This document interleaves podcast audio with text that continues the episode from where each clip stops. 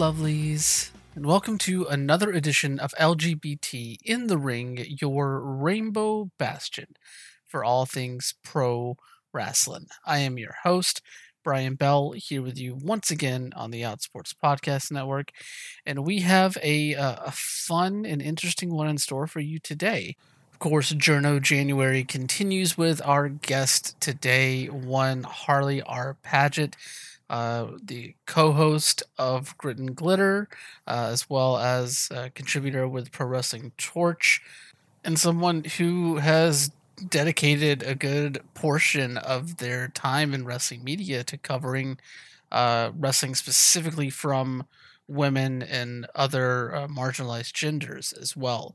So we get into a lot of Grit and Glitter talk, a lot, a little bit of a Pro Wrestling Torch talk, and just, you know, a bit about Harley's uh, journey into wrestling media and, and what he has really gotten out of that experience. We also delve a little bit into some recent gender exploration uh, with with with Harley as well, and so much more here on the show today. Um, before we get to the interview, though, it's obviously been a, a fairly eventful week in the world of pro wrestling, um, really for some of the, the very worst reasons. Obviously, you know, as I'm sitting here recording this, it's been roughly a little over, over twenty-four hours since the untimely and tragic passing of Jay Briscoe. Um, plus, you know, we had the the, the news with Amari Miller um, this week as well, and, you know, continuing to uh, pour out love for Kevin Nash over what he and his family have experienced in recent months as well. And it's just, these things are, are never easy, obviously. Um, but Jay has really taken precedent in recent days just because of, you know, the circumstances of his, of his death and what he meant to so many people in the pro wrestling world, both wrestlers and fans, promoters, and pretty much anybody that has any connection to pro wrestling has very have very strong feelings about about Jay Briscoe, myself included, you know. Um, and obviously this has kind of brought back up the whole ordeal with his past homophobic comments. Um, and I I I plan to explore this a bit further in, in written form at some point, whether that's this week or next week. Um, but I just want to take a, a, a small moment here to to kind of talk about this for myself, because I, I am a Jay Briscoe fan. And for a number of years, um, I had to kind of rectify that with, with what he said. And it left a, a lot of sour taste in my mouth. And, you know, obviously he's he put in so much work, both publicly and privately, to um, grow and learn and improve as, as a as a person in terms of how he viewed and related to the L G B T Q community, to our community. And so much so that, you know, a number of um, queer wrestlers and, and queer people in the wrestling industry, as well as queer fans, you know, noticed it and gave Jay his due. It's really something we don't see in pro wrestling or the wider, like, combat sports arena, honestly, to see people be called out on their bullshit and then recognize that what they said was extremely hateful and denigrating to an entire community, and, and actively want to learn and be better, you know, um, for himself, for his family, for the people around him, for the people that he works with in that way. You know, we've seen comments from Enrique Abani. We've seen comments from Effy. We've seen comments from uh, all, so many people that are either part of our community or are very close allies of our community, point to the work that Jay put in there. And and we'll put Warner Brothers Discovery and all the stuff there aside. Like, I don't want to get into, like, the fact that the they didn't have the chance to really um, celebrate him on Dynamite this week. But um, all of the work that Jay Briscoe put in to make good with our community should be celebrated and should be recognized. It should. It definitely should. I agree with a lot of people that have been voicing that thought in the days since. But at the same time, just because I chose to forgive Jay Briscoe does not mean that other people within this community that still feel hurt, that still internalize that hateful language and the, you know, the incite, incitement to violence that was that was in those comments as well against our community. Every single individual has to decide for themselves whether they want to forgive or not. This isn't a question about cancel culture.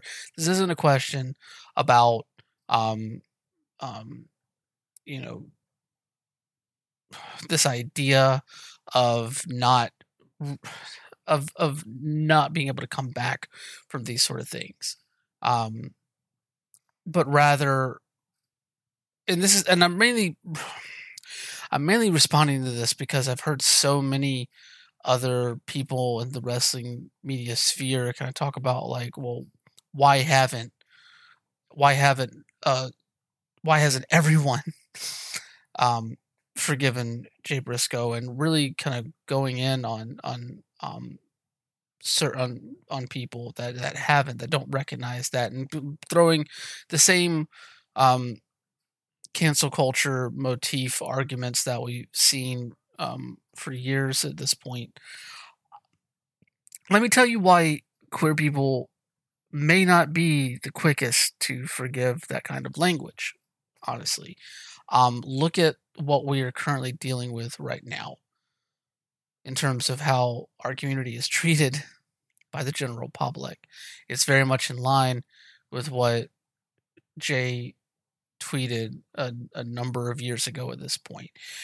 And look, as I've said previously, I am proud of the growth that Jay showed and how he learned and changed from those attitudes. But the fact is, those attitudes still exist. And for people that revered Jay Briscoe at the time, to see some someone that they hold so high spew that stuff, it can leave an impact. It can leave a scar um, that doesn't go away for a very, very long time. It it doesn't. Uh, especially considering that in sometimes in just in our day-to-day life, we had that scar opened up over and over and over again by so many other people. I mean, for fuck's sake, trans identities are threatening to splinter the United Kingdom right now because of how people are continuing to demonize and ostracize and straight up call for the eradication of trans and L G B T Q, the greater L G B T Q community, not from society, but from this planet. Okay. There is a lot of like, there's a lot of hypervigilance in our community. There is a lot of um, increased uh, defense of self in our community. We have to do so much just to feel comfortable in spaces where most people do not even have to take a second thought about whether or not they are safe in that in, in that room or that area or that sidewalk or something. Okay. So that is why I do not begrudge anybody that hasn't forgiven Jay for, for what he said. And I'm not saying this to like come across as like angry or, or anything like that. I think I'm just very emotionally raw because of the moment, because, you know, I haven't tweeted about this. I haven't spoken to anybody really about this in any depth.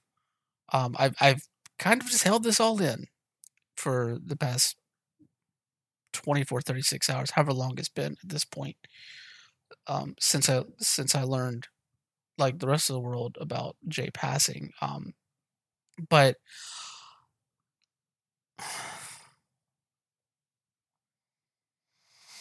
I just want all of y'all out there that do not have the lived experience of queer people to understand the mindset that queer people are coming to with this. And it's not to say that they don't recognize the growth of Jay Briscoe, but it is to say that trauma is real and these things don't just go away overnight. They don't go away because the person got better. You know, it is a long and lengthy process, and it is an individual process for every single person out there. All right. Like I've seen, I saw people that are still like, sh- like struggling with what he said. Um, talk about how much they love Jay at the same time. You know, there's no lack of love for Jay. I just want people that are talking about this and and continually pointing to to fans, whether they be from our community or or allies of our community that that haven't gotten over that hump, to just take a second, look at the perspective of those people, and understand that um, you know, whenever you were reminded on a daily basis of how people want you dead, sometimes those words linger longer and they cut deeper. All right. And I don't mean to, I don't want this to dominate the entire conversation around Jay Briscoe on this show, because obviously Jay Briscoe was amazing, but I just, I had, I had, I had to let that out. And, um, yeah. Rest in peace, Jay Briscoe. Um, and yeah.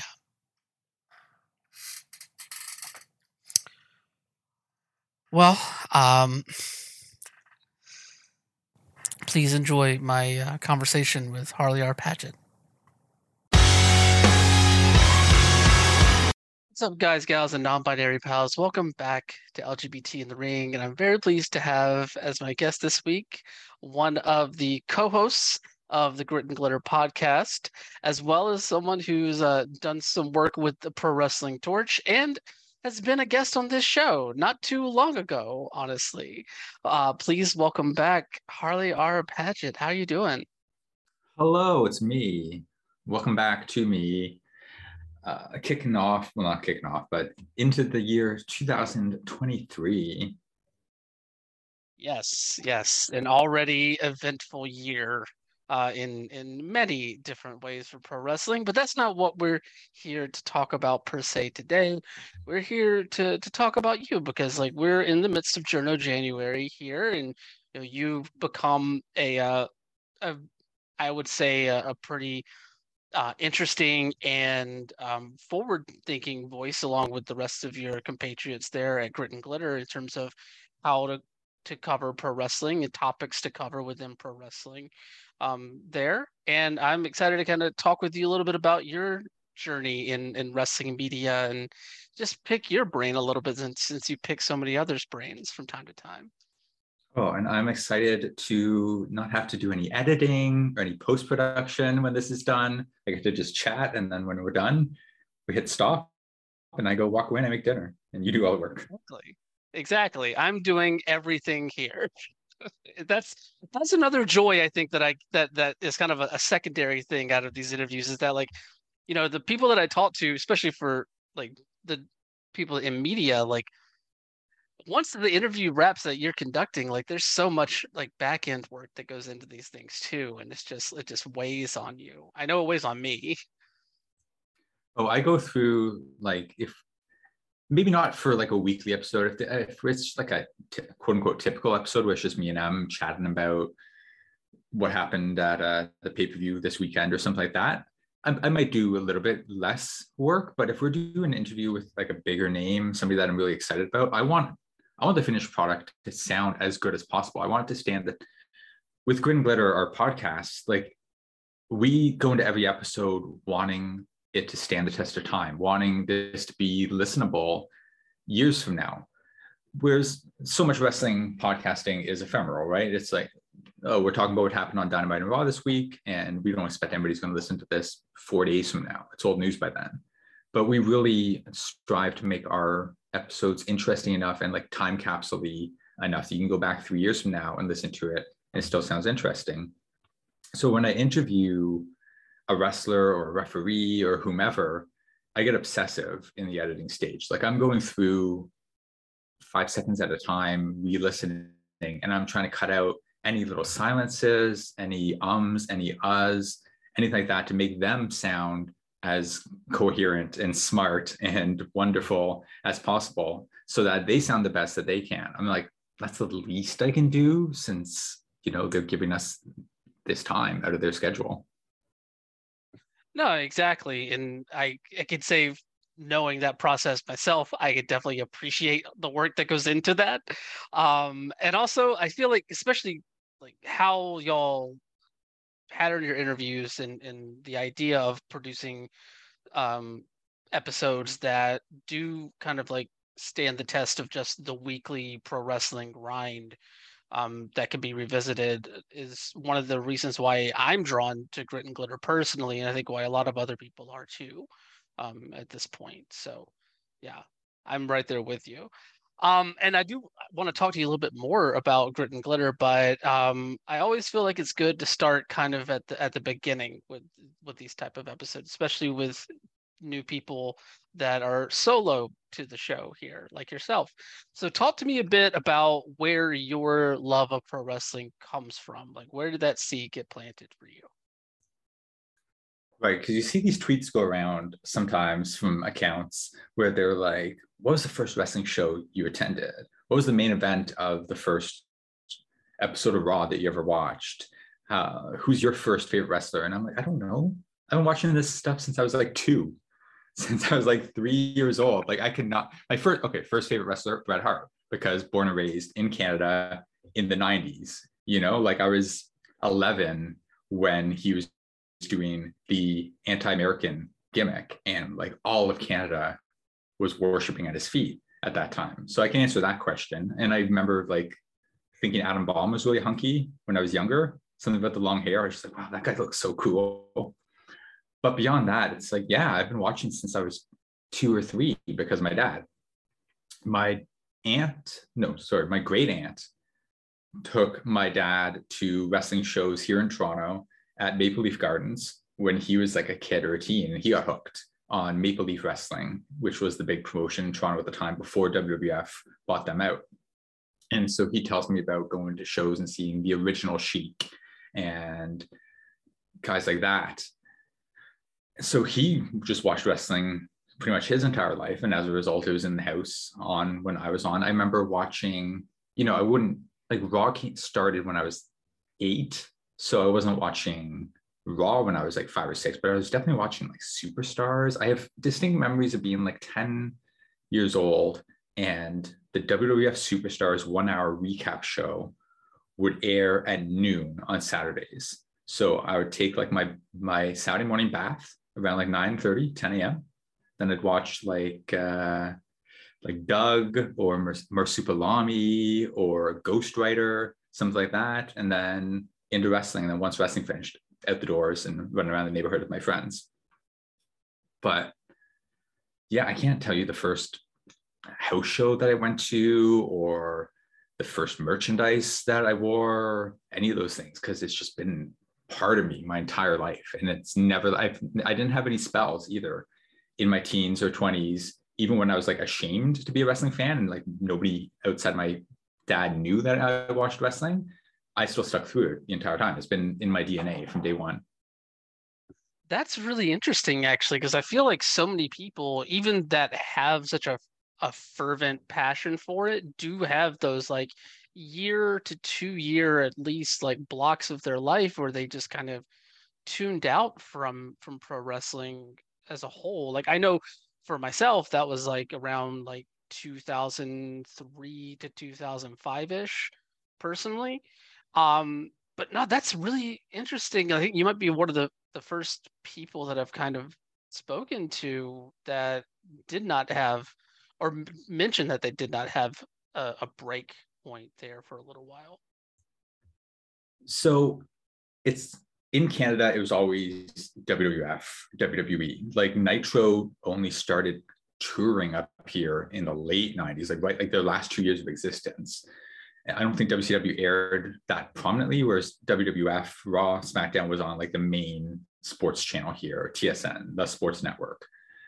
So it's always been a very W W F town up here. So I was in with them from day one, from a kid, and stuck with them until, I don't know, maybe twenty fifteen-ish, whatever the Authority era was. That era where every single episode of Raw opened with a twenty-five minute Triple H, Stephanie McMahon promo.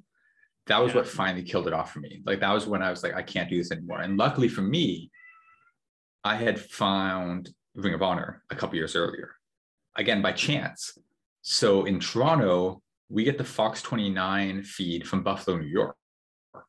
And they would have the one hour R O H television airing Sunday nights at eleven p.m. And I think I just found it by chance one night when I was awake at eleven p.m. looking for Seinfeld reruns and finding, oh, hey, here's wrestling. And wait a minute, I think this is the company where C M Punk and Daniel Bryan came from. So I started watching R O H. And so luckily for me, when I lost interest in W W F finally at like age twenty-seven or something like that, I already had something else to like keep that wrestling going. No, I mean, it's good to have something that you can really latch onto, especially as one product starts to really not serve your needs in terms of what you what you want as a as a viewer. I, I want to talk a little bit more about Ring of Honor, because obviously that has through lines to you, like going to to the Torch. But before we get there, I have to ask, uh, as uh, you know, someone who was born and raised in, in Canada and was a very strong pro wrestling fan during those Bret Hart years, the the whether it be previous to the anti-American stuff in ninety-seven or or in that era as well, like we always hear in the States about how like Bret Hart is viewed in Canada as like this Canadian hero. And I'm just curious to ask you, like, how true what is that? Like, for was that for yourself or for like the people around you? Like, how how what was the extent of that? So it's still wrestling, right? Yeah. Like I still, I still, I'd imagine if I asked everybody at my work, my day job, like, do you know who Bret Hart is? ninety-nine percent of them are going to say no. ninety-nine percent of them aren't going to know who Brock Lesnar is or who Roman Reigns is or who Chris Jericho is, probably, right? It's it's wrestling. Like nobody nobody's heard of these people. Yeah. But within the, the world of wrestling, finding a Canadian who doesn't like adore Bret Hart, or who like who wasn't alive in the nineties and doesn't adore Bret Hart, I feel like that would be pretty hard. Like the arenas at that time when he showed up, it was it was unheard of. It was like insane, insane the reaction that he got. Seeing this homegrown guy, seeing the perpetual, like as great as he is, like an underdog, because he was never Vince's number one. He was always like, oh, I prefer Sean, I prefer Hogan, I prefer whatever. I guess I'll settle for Brett if I have to in these like brief windows, that sort of thing. But yeah, we drove to like a flea market, like an hour and a half to a flea market in maybe ninety-eight or something, because he was doing an autograph signing, and we waited in line for like an hour and a half to meet him. And I got his autograph wow. photo. And I also have an autograph photo of Owen after he came to a local video store near my house when I was like twelve or something, maybe. Yeah. And it was his King of Hearts face. So I might have even been ten, but I met two of them, which is pretty cool. That's pretty dope, honestly. Well, obviously there's a there's a fandom there for yourself. You find Ring of Honor. At what point do you start kind of looking at the wrestling media landscape as something that you want to participate in? So I'm a wrestling fan my entire life. And when I'm a kid, that's cool. All my friends are into wrestling. All my friends and I, you know, My, my Pakistani friend, my friend from Estonia, my Jewish friend, my Black friend, we all love wrestling and Pokemon and Looney Tunes and Weird Al, common interests. And that's in high school where uh, things fall off, and all of a sudden I'm the only person who watches wrestling. And then in my, my twenties, I still keep it to myself because of all the stereotypes associated with pro wrestling by that time. I have in my head, if I tell somebody that I like wrestling, they're going to think like I'm a redneck, I'm a dummy, I'm whatever. I don't want to, I don't want to have that conversation. So I just keep it to myself. So I, it's this thing that I'm obsessed with. I watch hours and hours of wrestling every week. I read the Pro Wrestling Torch. I read these other websites, like getting all the scoops. I, I fantasy book in my head twenty-four hours a day, but where's this storyline going? What are they going to do with this storyline? The only person I have to talk about it with is my father. I don't know what, any other people in my life who like wrestling, who I can talk about this with. So the Pro Wrestling Torch, especially, which I, again, I think was from my father. I don't remember when I started reading the Torch, but I do know that my dad, I think, has a couple old print Torch fanzines from back in the day, like when Wade Keller was starting out, in a box in the basement somewhere. So my dad had been a Torch reader before me, and he really like liked Wade and respected his opinions. He'd like to read his Raw recaps and see what he thought about different angles and stuff. So I want to say I started reading the Torch through my dad. And for years and years, it was my only lifeline. I, I wasn't on Twitter. I wasn't on social media at this point. I had nobody who I knew who watched wrestling. So it was my only connection to like the wrestling landscape and the wrestling community for so long. And I never really thought that I would be a part of it. But one day by chance, I see Wade Keller post saying that they're looking for somebody who wants to do weekly written reports covering R O H television. And I thought, okay, why not? You know, I have a Bachelor of Arts in English. I think I can write. I've been watching R O H for like seven years now. I got the free time. So I sent him an email, and he ended up joining the team as a writer doing weekly written reports for the Torch. And within like two weeks of me joining the team, he says, oh, by the way, we're starting a weekly N X T podcast. Would you want to be a part of that? It's going to be a roundtable podcast talking about N X T. And I thought, no, no, no, because I had a speech impediment when I was a kid. I couldn't pronounce hard R's, which really sucks with my name. Like whenever my mom would try to introduce me to people, they'd be like, oh, what's your name? And I'd be like, Holly. And I hated that. So I would just clam up and not say anything.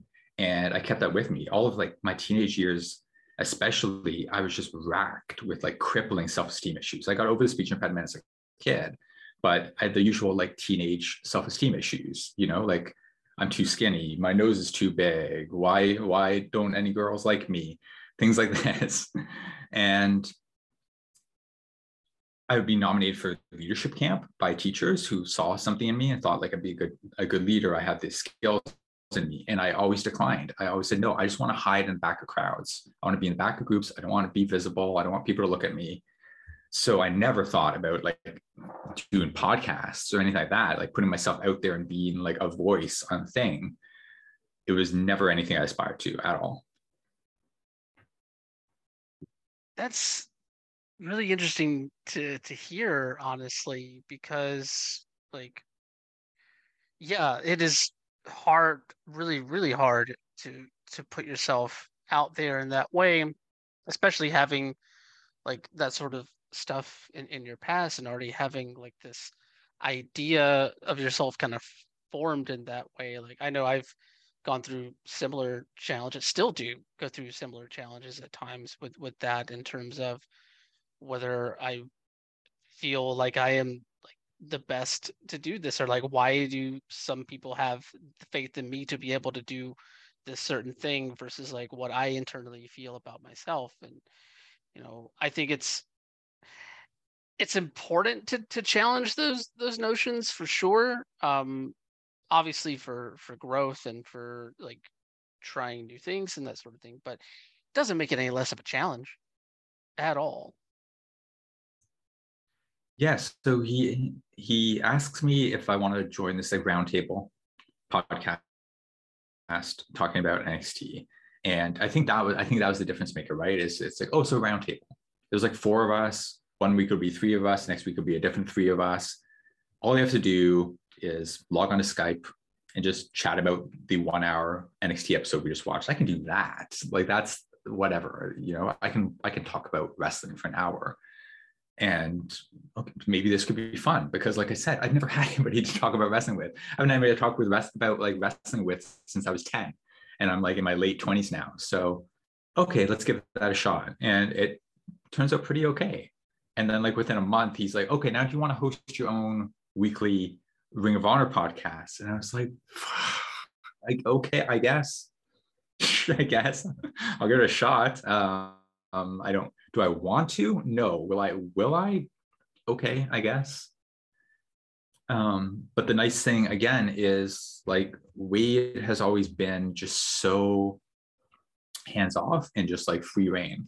He's like, okay, cool. Yeah. If you want to host your own weekly, like Ring of Honor podcast, that's it. Just like, just do it. Send us a show or upload it. No restrictions, no like guidelines about this is what we're looking for. This is like, this is what uh, we're, we're aiming for. You let me choose my own co-host. And I knew that the wrestling land, the wrestling podcast, wrestling media landscape is dominated by cis straight white men. So right away I was like, okay, so I'm going to actively try to find a female co-host to come on do this with, because that's the least that I could do to try to amplify some other voices in the mix. No, and I will say you found a, a really awesome one in the form of of Em Fear. Um, I'm curious to ask, like, how you found Em to be your co-host. Again, pure, pure dumb luck. All of this, the key, my my number one key to success, folks. Pure dumb luck. I had it's a huge key for a lot of people.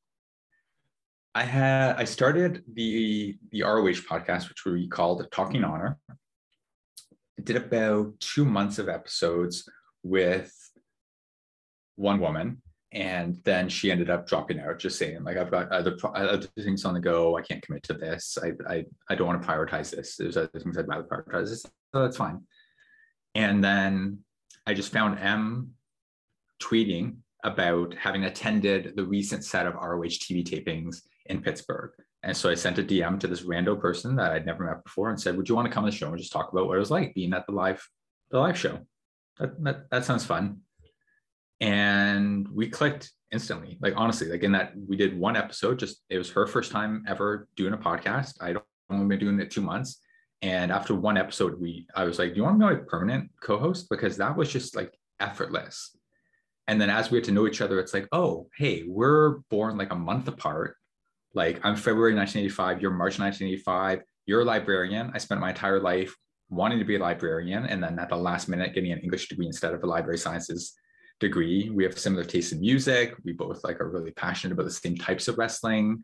We have like similar sense of humor. It's like, this is perfect. Like this is like, and now it's how five years later and, and you know, the R O H podcast, we retired because we got tired of R O H.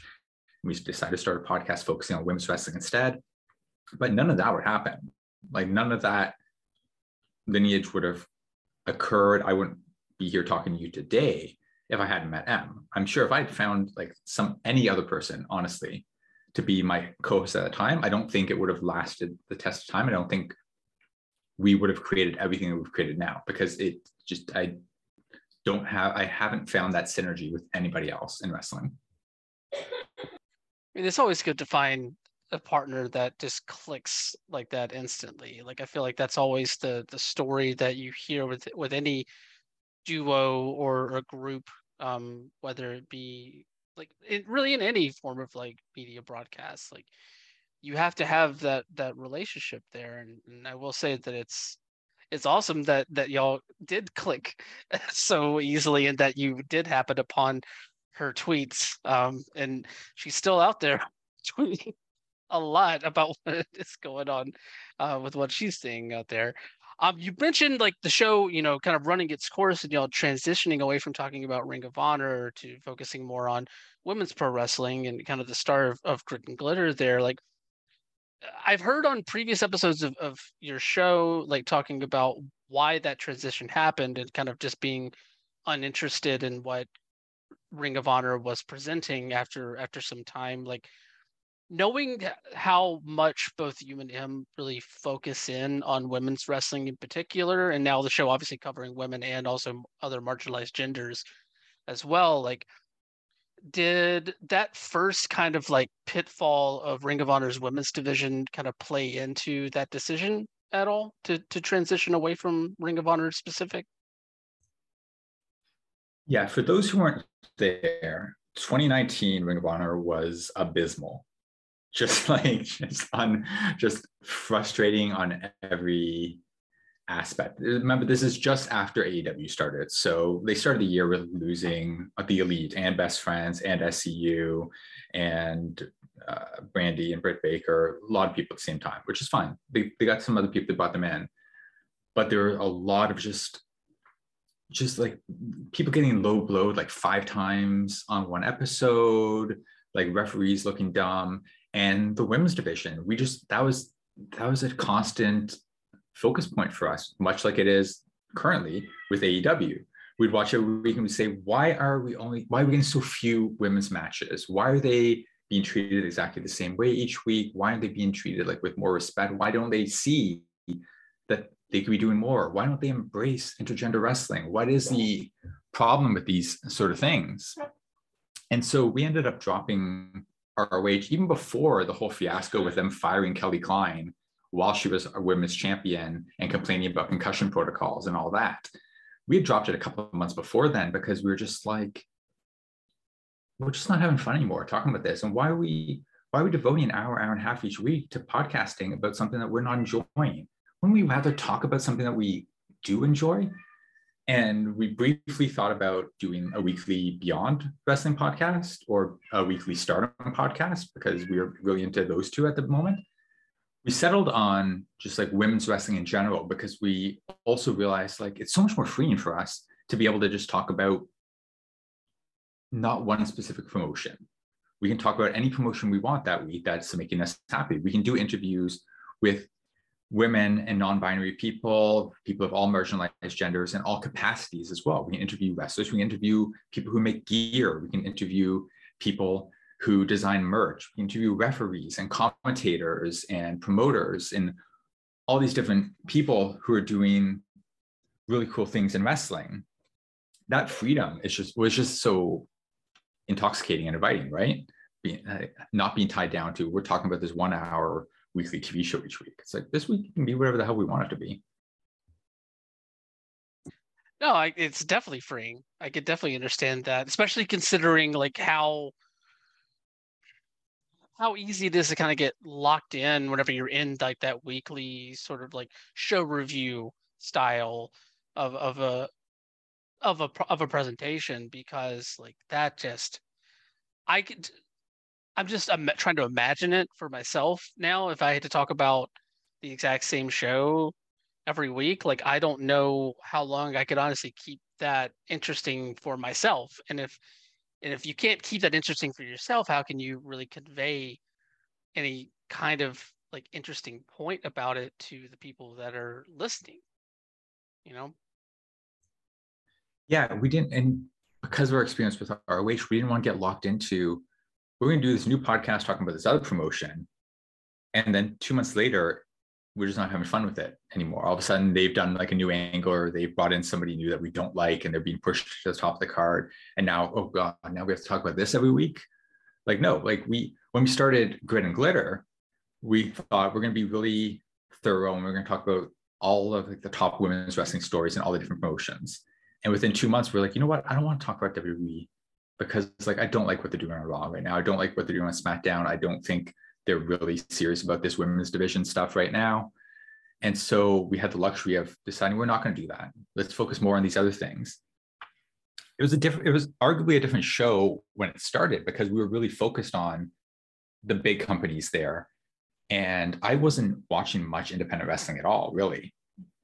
It was only maybe a year in that all of a sudden we're focusing largely on independent wrestling and queer pro wrestling and smaller American indies and things like that in a way that I hadn't anticipated when we started because I wasn't plugged into that stuff. But Grit and Glitter has really been that avenue to plug me in and make me more, more aware of these different things and help me find wrestling that excites me in a way that the big companies usually aren't. No, I mean, that, that's one of the specialties about about the independents, is that like there's so many different styles of presentation and so many different people, you know, looking in different regions, different cities, that you can, it's very easy, I feel like, to find at least like one or two people or or promotions that you can really feel a connection to, that can keep that that fire kind of going a bit. So like I completely understand that aspect of it. Was there any particular independent that really kind of grabbed you during that phase of like whenever y'all started to transition away from like just talking about like, you know, the women's divisions in, in major companies and kind of refocusing on the wider scope of pro wrestling? At first, I'd say no, because I wasn't watching any one promotion consistently. I was more just like jumping around and watching, following wrestlers, or, or hearing about a match and seeking out a match, things like that.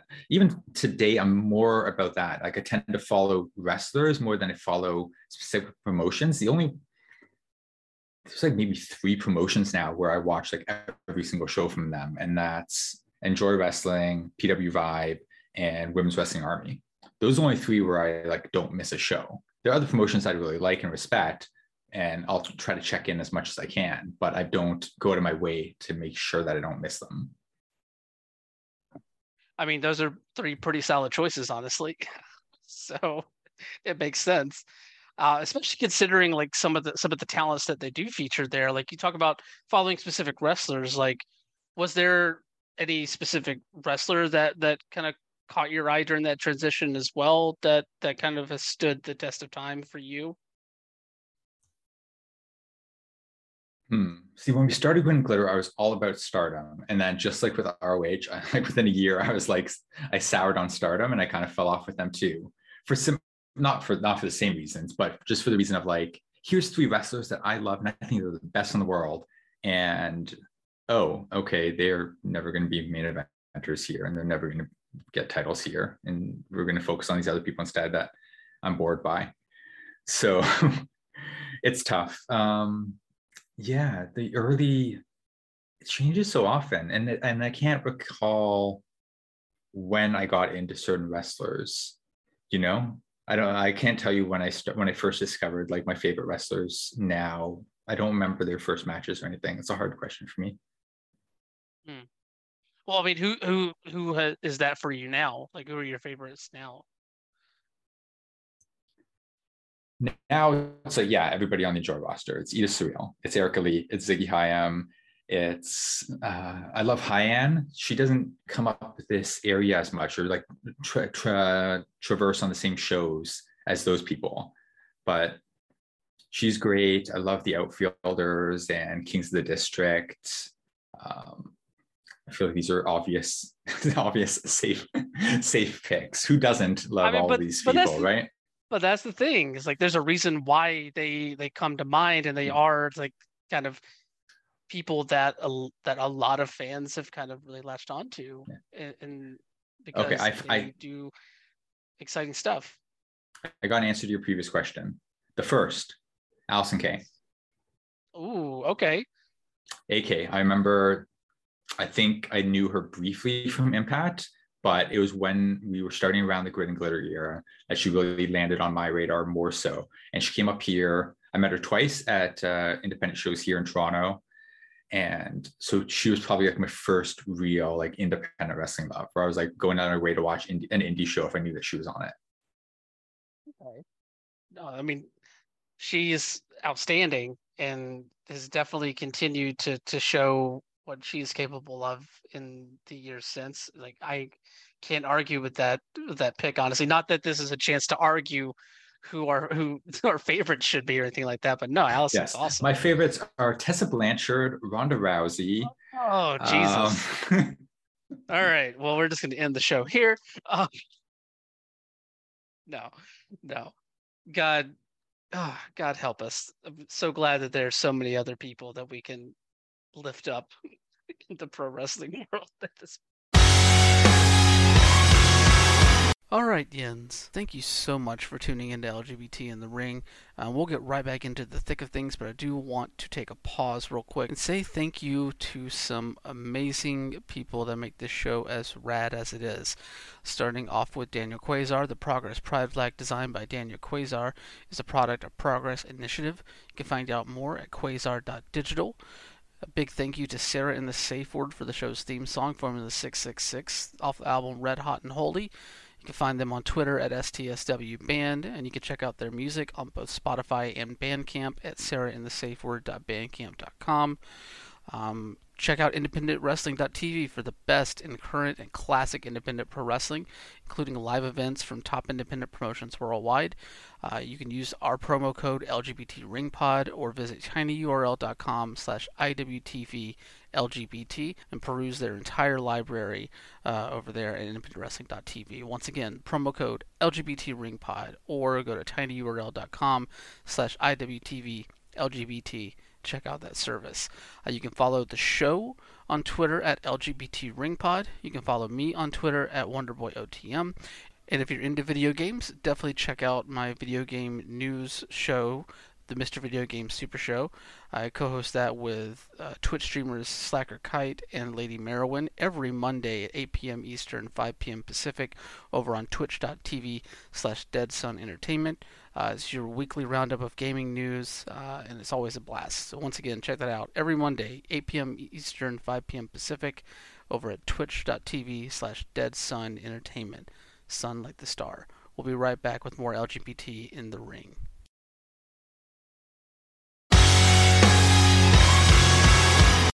So when did you start to feel like Grit and Glitter kind of found its its voice, so to speak? Like, you, you, obviously, you and Em have a really great working relationship and, and are, are hitting all cylinders there. When do you feel like the show is starting to meet that similar level? It was definitely when our team started to come together. So when we started, it was me and Em co-hosting every week. But we knew that we wanted to have a team of correspondents who would come on and join us occasionally. We actually started this on Talking Honor, the idea of having a team of correspondents, and it was straight up me stealing the idea from The Daily Show with Jon Stewart. I just thought it was really funny how they had like Samantha Bee and they had Louis Black and other people in different roles, and they would come on and they would have like a different subheading or different, you know, a different title each time they came on. And so we started that with Talking Honor, and I knew we wanted to carry that over to Grit and Glitter. And so we'd have people on, and it'd be like, okay, this person's going to come on, they're going to be our, our Impact correspondent. And they watch Impact every single week and all the pay-per-views. We don't watch it all that often. We would check in, check in here and there. So they'll be our expert. They'll come in on for the pay-per-views, and they'll talk about Impact with us. This person will come on, they'll be our Joshi expert, and they'll educate us about that and also plug in on things there. And when Grit and Glitter started, we had a couple of people here and there. We had Andy and Charlotte, we had Emily Pratt, we had a few people who'd come on here and there. But during the pandemic, like once COVID really hit in the early twenty twenty, is when the team really started to take on more shape because there was less wrestling to talk about as well. Remember, during like that, the spring of twenty twenty, the summer of twenty twenty, there was very little independent wrestling. A lot of things were shut down. We had less stuff that we could talk about. So we leaned on our team even more to be like, what, what are we going to do for the episode this week? There's not, there's no new wrestling to watch. What are we going to talk about this week? And that's when people like Valerie Quartz and others really became integral to the team. And uh, the Glitterati really came to be a force. And since then, we went from having like a couple of guest stars who'd come on here and there to being like a team, a strong team of eight people. And who help us decide the future of the show, who help us plan out what we're going to do on upcoming episodes. And once we got to the point where we had episodes that Em and I weren't on, I was like, we found something here. Like, I can take this week off and the show will be okay. We can trust these other people to do the interview and to do this, this talk segment without us being involved at all.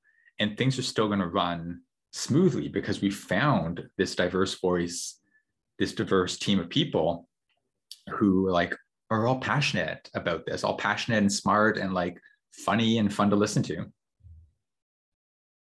And I can imagine like having such a, a diverse group of people to pull from when putting shows together, like definitely widens the perspective, not just from like what you're talking about or what you're covering, but also like in terms of like a cultural lens that you can put on different things, like talking about like stuff from the perspective of, you know, different genders, different sexual orientations, different, um, you know, even down across like racial lines as well at times. Like you can open up larger conversations about just like how good was the Impact show or how good was the Ring of Honor show versus, you know, really kind of drilling down on a lot of interesting topics that pro wrestling coverage doesn't really get give the time or um or chance really to to delve deep on.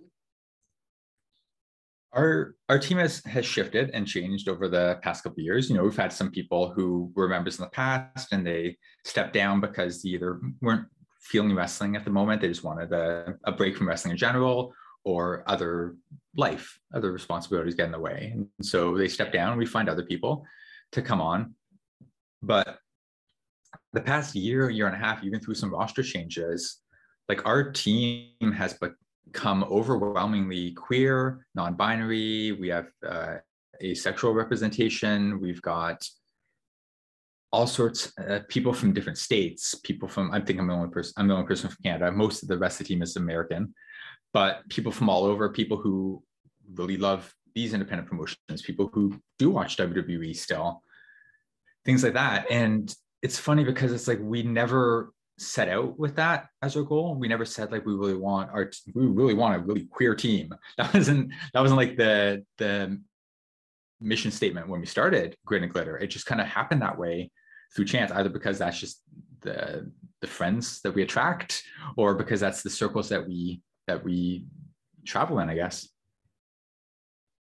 I mean, as pro wrestling has really started to open its doors a lot more, or have those doors kind of bashed down by some people in terms of, you know, really accepting queer representation within it over the last number of years, like it doesn't necessarily surprise me that a show that wants to take a different focus on pro wrestling would attract people who also might have a different focus on pro wrestling, but didn't necessarily apply it because it's not something that historically pro wrestling has really given them the chance to do. So like in that way, it, it sort of kind of makes sense that, that your team would kind of come together to represent viewpoints on pro wrestling that haven't really been represented in the wrestling media scope for a long time, if ever. Yeah, I mean, Em wasn't a wrestling fan for most of her teens, or like she she was a wrestling fan for a year or two, I think, in her teenage years, but then fell out of it because like it wasn't a friendly atmosphere for a young woman. Like wrestling in the nineties, especially with all of the bra and panties matches and the suckets and everything else, like not not a great atmosphere for that sort of thing. So if our show can provide that sort of clubhouse feel for other people who feel like, well, you know, I don't want to listen to a bunch of like middle-aged straight dudes talking about wrestling. I don't want to listen to Bully Ray and Matt Hardy talk about pro wrestling or whatever. Like I can listen to people with a different viewpoint on this sort of thing. And especially because we never talk about Roman Reigns or about even, you know, we love Heyman Page and John Moxley. We don't talk about them either. We focus specifically on wrestlers of marginalized genders and people of marginalized genders in different wrestling fields as well, trying to find those people who aren't getting talked about on the big stages, who aren't being featured on the big podcasts. What can we do to elevate them? And also just because like, it's just exciting for us. Like we would much rather talk about Billy Stark's match than we would Lacey Evans or whomever is wrestling on SmackDown this week. So talk to me a bit about the decision to to take the show independent, because like obviously you you and Em have been working with the Torch for a while, with Talking Honor and Grit and Glitter for a while, but then the the announcement came that that y'all were leaving the Torch, the show was leaving the Torch, and um and y'all were going independent. Like what factored into that decision for y'all? Yeah, that was that was a bit of an internal internal discussion between us. Um, one of us was really, really thought that we should go off on our own and do our own thing and that we would survive. One of us was more afraid that um, that we'd be losing a platform, that we wouldn't, it would be a struggle for us on our own. I didn't, I, I didn't know if uh, if we would make it on our own, having our own, our being completely independent on our own. But the main thing, like I said, the Torch had like no ground rules for us, no restrictions of any kind. We could do whatever we want. We could curse. We could talk about anything we wanted. Uh, they were really supportive in that sense. But they, but then at the same time, they were also completely hands off in every sense, where they, you know, they didn't really promote us very much. We were on the website, but they they weren't promoting us. We weren't being invited to guest on the, like the big shows on the website. Um, we didn't know how much they were really providing us in terms of like support or sponsorship, but they were putting a decent amount of advertisements on each episode, to the extent where we had some listeners tell us that it was almost unlistenable, having to listen to like a three minute ad break constantly throughout our episodes. So that was the main selling point for us, honestly, right there, was if we go independent, we can make sure there's no ads. We can post it whenever we want. That was the other thing, is they had us on like a Tuesday, like your episodes were up on Tuesday, but some weeks it'd be eight a.m., some weeks it'd be nine p.m., some weeks it'd go up on like Wednesday morning instead. There wasn't that consistency. Since we've gone independent, it's like every Tuesday, six a.m. Eastern, the episode will drop. You can count on that because I'm very punctual or obsessive about that sort of thing. So those are the two main reasons right there. We're like, we have no ads. We can control when it goes up. We can do bonus episodes if we want one week. We can do two episodes instead. We can do whatever. Just that freedom of having like complete say over, over our future. That was really it though, because otherwise they were totally supportive and they never like, they never restricted us or anything. If we wanted to do a week where we weren't even talking about wrestling, like during the COVID era, we did a couple of weeks where we didn't talk about wrestling. We just talked about what was going on in our lives because it was such a hard time for everybody. And again, they were very supportive of all that. They never like complained, hey, talk, talk more about wrestling. Hey, make sure you do some Raw discussion soon. I mean, that's that's good to hear that, that they were as supportive as they were, but like, you know, I can definitely see taking things and putting it in on your own plate, so to speak, like being something that would be even more freeing than what you were already like trying to do. It just, it feels like a lot of like your desire to like work in the space really boils down to like having the freedom to do what you want to do in a lot of instances, and, and cover wrestling the way that you and, and Em and the and the greater team there with with Grit and Glitter want to cover it. Like we don't we're not, we don't get paid for this, you know. We don't have sponsors. We don't have ads. We have a Patreon, which makes, you know, X amount per month. Some of that goes towards covering the, the podcast hosting fees. And then the rest of that just goes back into independent wrestling. Honestly, like we take whatever's left over and we use it to sponsor independent events. We sponsor Wrestlers Lab. We sponsor Enjoy Wrestling, P W Vibe, different promotions like that. Like I believe y'all were a sponsor on Cascadia. So I believe so.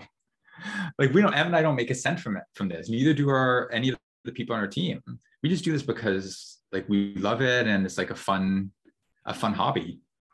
That's all it boils down to. So if we're not making money from this, if we're not like answering to anybody, we sure as hell better be having fun. We better be able to just like do what we want, talk about what we want. And when it stops being fun, we'll probably stop doing it. But it hasn't stopped being fun yet because we keep connecting with like new people and building communities and finding other people outside of our team, connecting with people like you and with like other quote unquote content creators, and just being part of this community. That I, that that's what it comes down to now, right? Because I circle back to what I was saying before, which was I spent all of my teens, my twenties being obsessed with wrestling and having nobody to talk about it with. And now I have like, and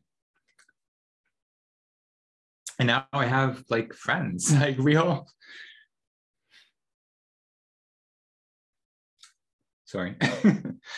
Now I have like a, a community which I needed so badly for so long. I had, in my twenties, I had a community through my local music scene. I ran a grassroots, all ages uh, events group. We put on concerts and craft fairs and public games, things like that for years. And I had that community in real life, in real space in my suburban city. And then after a couple of years, that fell apart because people moved away and bands broke up and whatever. And then for many years, I didn't have anything. It was just like me alone, reading my comics, writing my zines, wishing I had friends. So getting to this point now, it's like, I have friends and I feel like I'm part of a community. I'm, are we the most listened to wrestling podcast? No, not by any means. I am no Sean Ross Sapp. Em is no Dave Meltzer. We don't have that kind of following, but we have a couple. We have, we don't know how many, we don't even look into that, but we have like, we have people that who like us, who listen to our show. We have people who vote in our awards, people who like want to come on our podcast. We've gotten to connect with these people. Like, we've gotten to befriend these wrestlers that we love so much and do little things that we can to elevate their careers. If anything that we've done from our podcast has helped make Ida Surreal like a slightly bigger name, or The Runway, or, you know, if if anything we did, like if having Roxy on our show one time, it was a, a little tiny, tiny, tiny, tiny factor that helped her get a little bit bigger, that helped her sign with N X T and become champion. Amazing. Look at what we've done. Like I, that we've found this community. I mean, that's pretty powerful stuff there. I feel like community is always something that that we want to seek out, and when we do finally like have it and is consistent in that way, like, yeah, like, I don't know, I can just seeing like, you know, obviously listeners can't see the, the video feed here, but like just seeing like the emotion on your face when talking about that, like that's that's what this is all about. Like, it's about creating communities where people can feel empowered. It's about creating spaces for people to feel comfortable to be themselves and to talk about the things that they love. And I, I mean, I'm just sitting here in this hotel room talking to you. Like, that is uh, um, an amazing thing to to have, and and I'm very glad that you found that through through this wild journey. That's the thing. I'm in. I'm up in Canada. I'm in Ontario. You're out in Oregon. Em's in Pennsylvania. We've had people on the show from England. We've had like we've we cover wrestling from Japan. Like, this is it's crazy that we can do this. That, that we've been able to make friends with these people. I only met Em in person for the first time a month ago after recording together every week for four and a half years.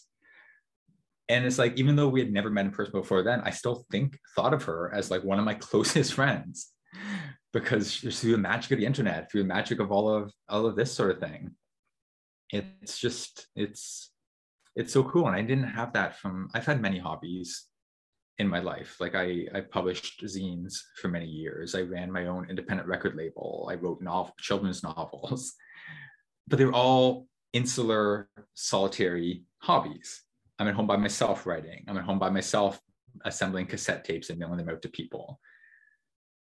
So even though I never felt like I had the voice or the presence to be a radio host, the fact that I stumbled into it by chance turned out to be like life-changing, because now I have friends and I have people that like I can talk about this thing that I love with, and I can make more friendships and build something that'll just continue to grow and spread love and friendship and happiness, hopefully, in some small way. I mean, it definitely it definitely does. Like when I when I talk to other people that that listen to the show, or just anybody that's associated with the show, like that's that is a, a vibe that I get. That same vibe of community, that same vibe of like, you know, passion about what you're talking about. And sneaking on that that kind of topic of community as we start to wind down here a little bit, um, I did want to ask you, like, there's a, you know, there's a reason why you're on the show. Like, not only just because like you do great work with Grit and Glitter, but also because like, and and you can tell me how how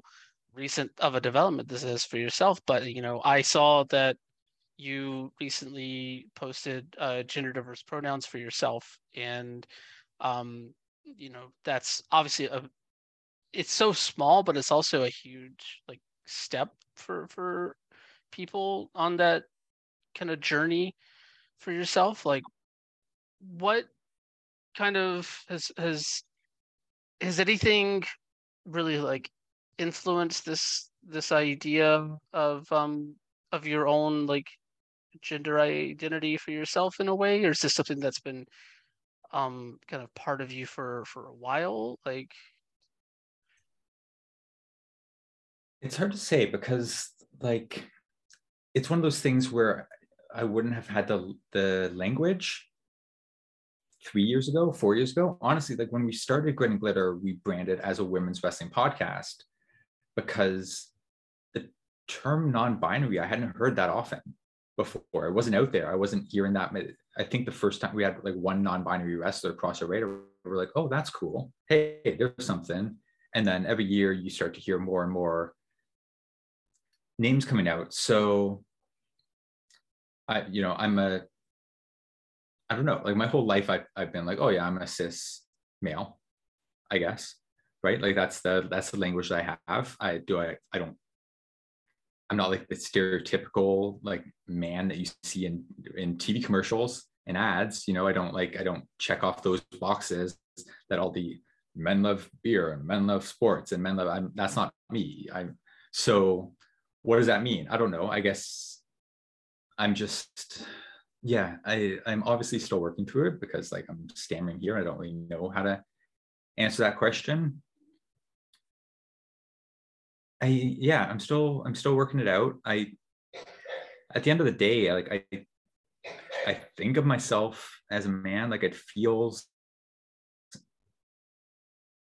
okay, I guess. I don't, that's the thing, right? Like if I, I feel like if I say something otherwise, then I'm a fraud, but I don't, I don't know. Like in my head, I I tell myself, people who are trans, people who identify as non-binary, they know.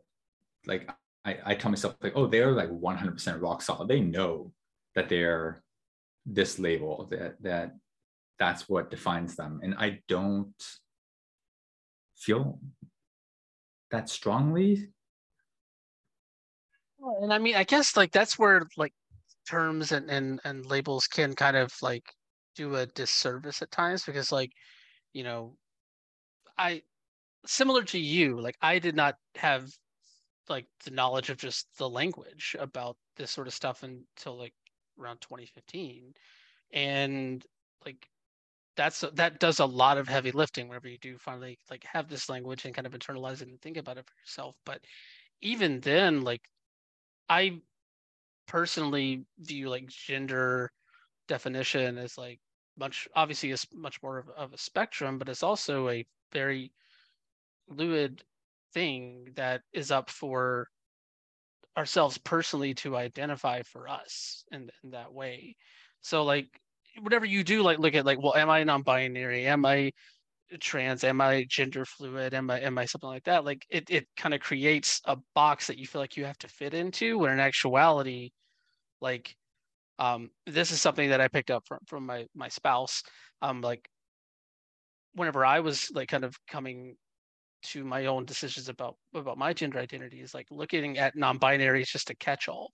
Like looking at non-binary is like a like a header, and then everything else kind of falling underneath it, and not getting so tripped up on on that in, in a way. And I'm not like sitting there trying to like like coach you into something or anything like that, but just like, you know, like these these things are are like very intense thoughts, and and that that don't just go away, and they like sit there. It's like, well, how do I see myself? How do I define myself in that way?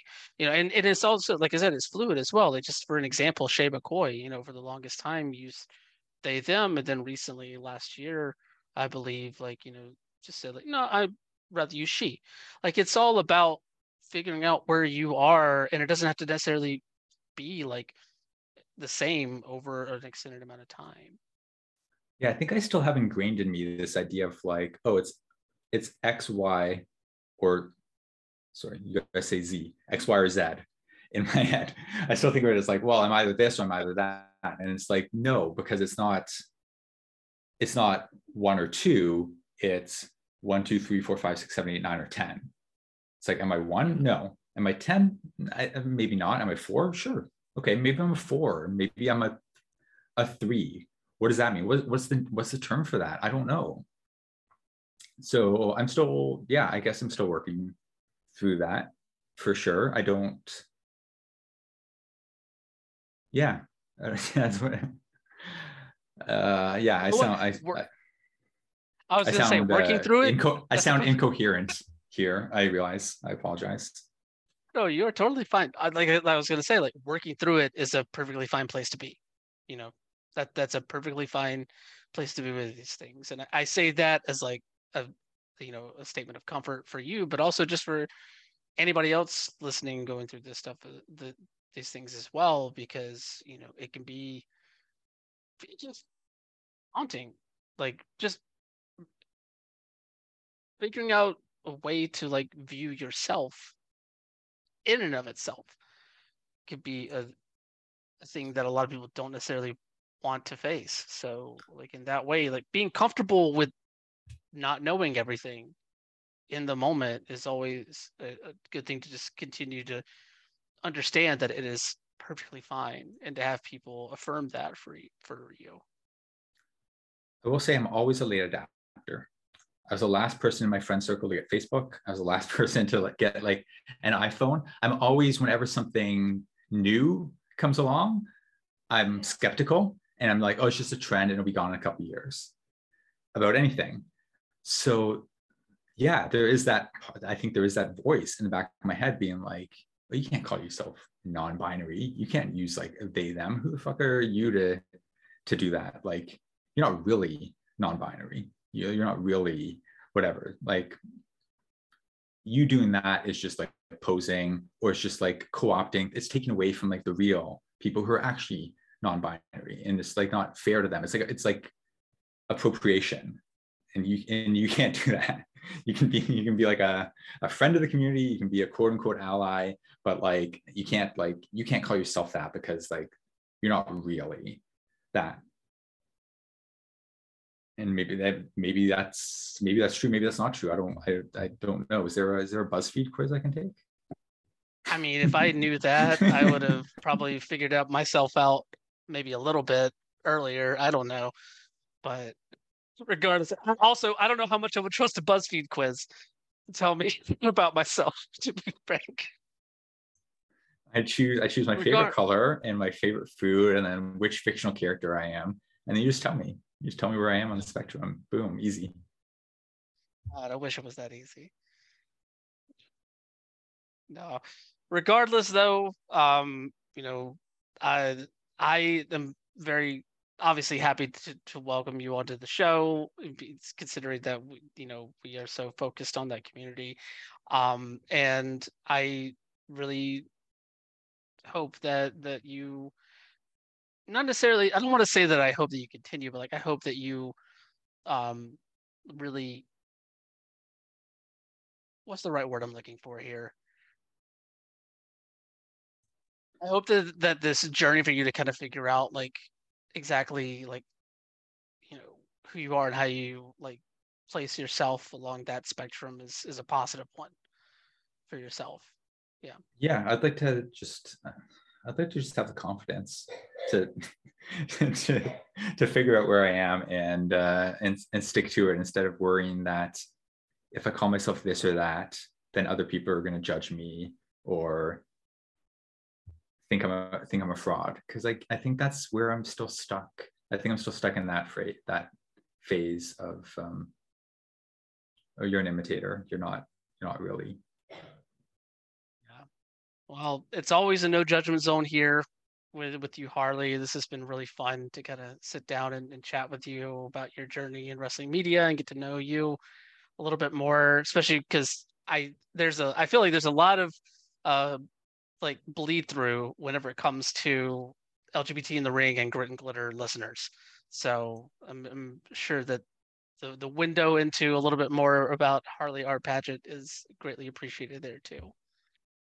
Yes, thank you so much for having me. We we really think of uh, of this show as being Grit and Glitter's sister show, in that we we we cross over a lot, but we also talk about a lot of different things as well. So I think it's a perfect it's a perfect pairing. Exactly. I have the same thought process about Grit and Glitter in the show as well. Very, very close siblings that like to do their own thing. Yes, um, we'll see. We'll, Harley, see you at e- we'll see you at Easter, and in the meantime, go do your own thing. Exactly, exactly. Harley, this has been a lot of fun. Let everybody know where they can find you online and where they can uh, check out and support Grit and Glitter. I'm on Twitter at Your Echo Heart. And we are on Twitter at Grit Glitter Pod. We're on Instagram at Grit Glitter Pod, Patreon at Grit Glitter Pod, all those sources. Follow those places, because one of our New Year's resolutions was to hit a thousand followers on Twitter. So we could, we could use the boost wherever see, people see fit. And yeah, new episodes every Tuesday, wherever you get your podcasts. Just search Grit and Glitter. We've got a bunch of stuff coming up in January and February, interviews with referees and commentators, and coverage of different independent promotions. We'll be covering P W Vibe's Brahmatica event, maybe a special Valentine's Day episode, all sorts of good stuff coming, coming your way. Well, I will be excited to check it out whenever it does drop in my podcast feed. And definitely everybody, if you're not following Grit Glitter uh, on Twitter, definitely go go do that. Uh, that is just a, a thing that, that you need to do from, from my own desk to you. Harley, again, thank you so much for, for coming on the show. Thank you, Brian. My thanks once again to Harley for coming on the show and, and you know, being so open and, and honest about, you know, their journey in wrestling media, their other journeys uh, here, and all the work that that he and Em do, along with the Glitterati, do with Grit and Glitter to cover aspects of pro wrestling that don't get covered by other uh, outlets out there. Yeah. Well, that is going to do it for, for us this week. Um, before we go, real quick, shout out to, to Pride Style Pro Wrestling. Um, over the weekend, I got to go down to Vegas and check out one of their shows live for the first time. Amazing stuff. Uh, whenever and wherever uh, their Across My Heart event from this past weekend goes up online, definitely, definitely check it out. Um, it's just a whole lot of fun with a crazy main event with uh, Papayase and G Sharp. Can't be missed. Um, that's going to do it for us this week, though. Um, until next time, y'all stay messy. Wash your hands, wear your mask, get vaccinated and boosted if at all possible. Same goes for monkeypox. And um, just just one more time, rest in peace to um, Jam and Pew, Jay Briscoe. Bye.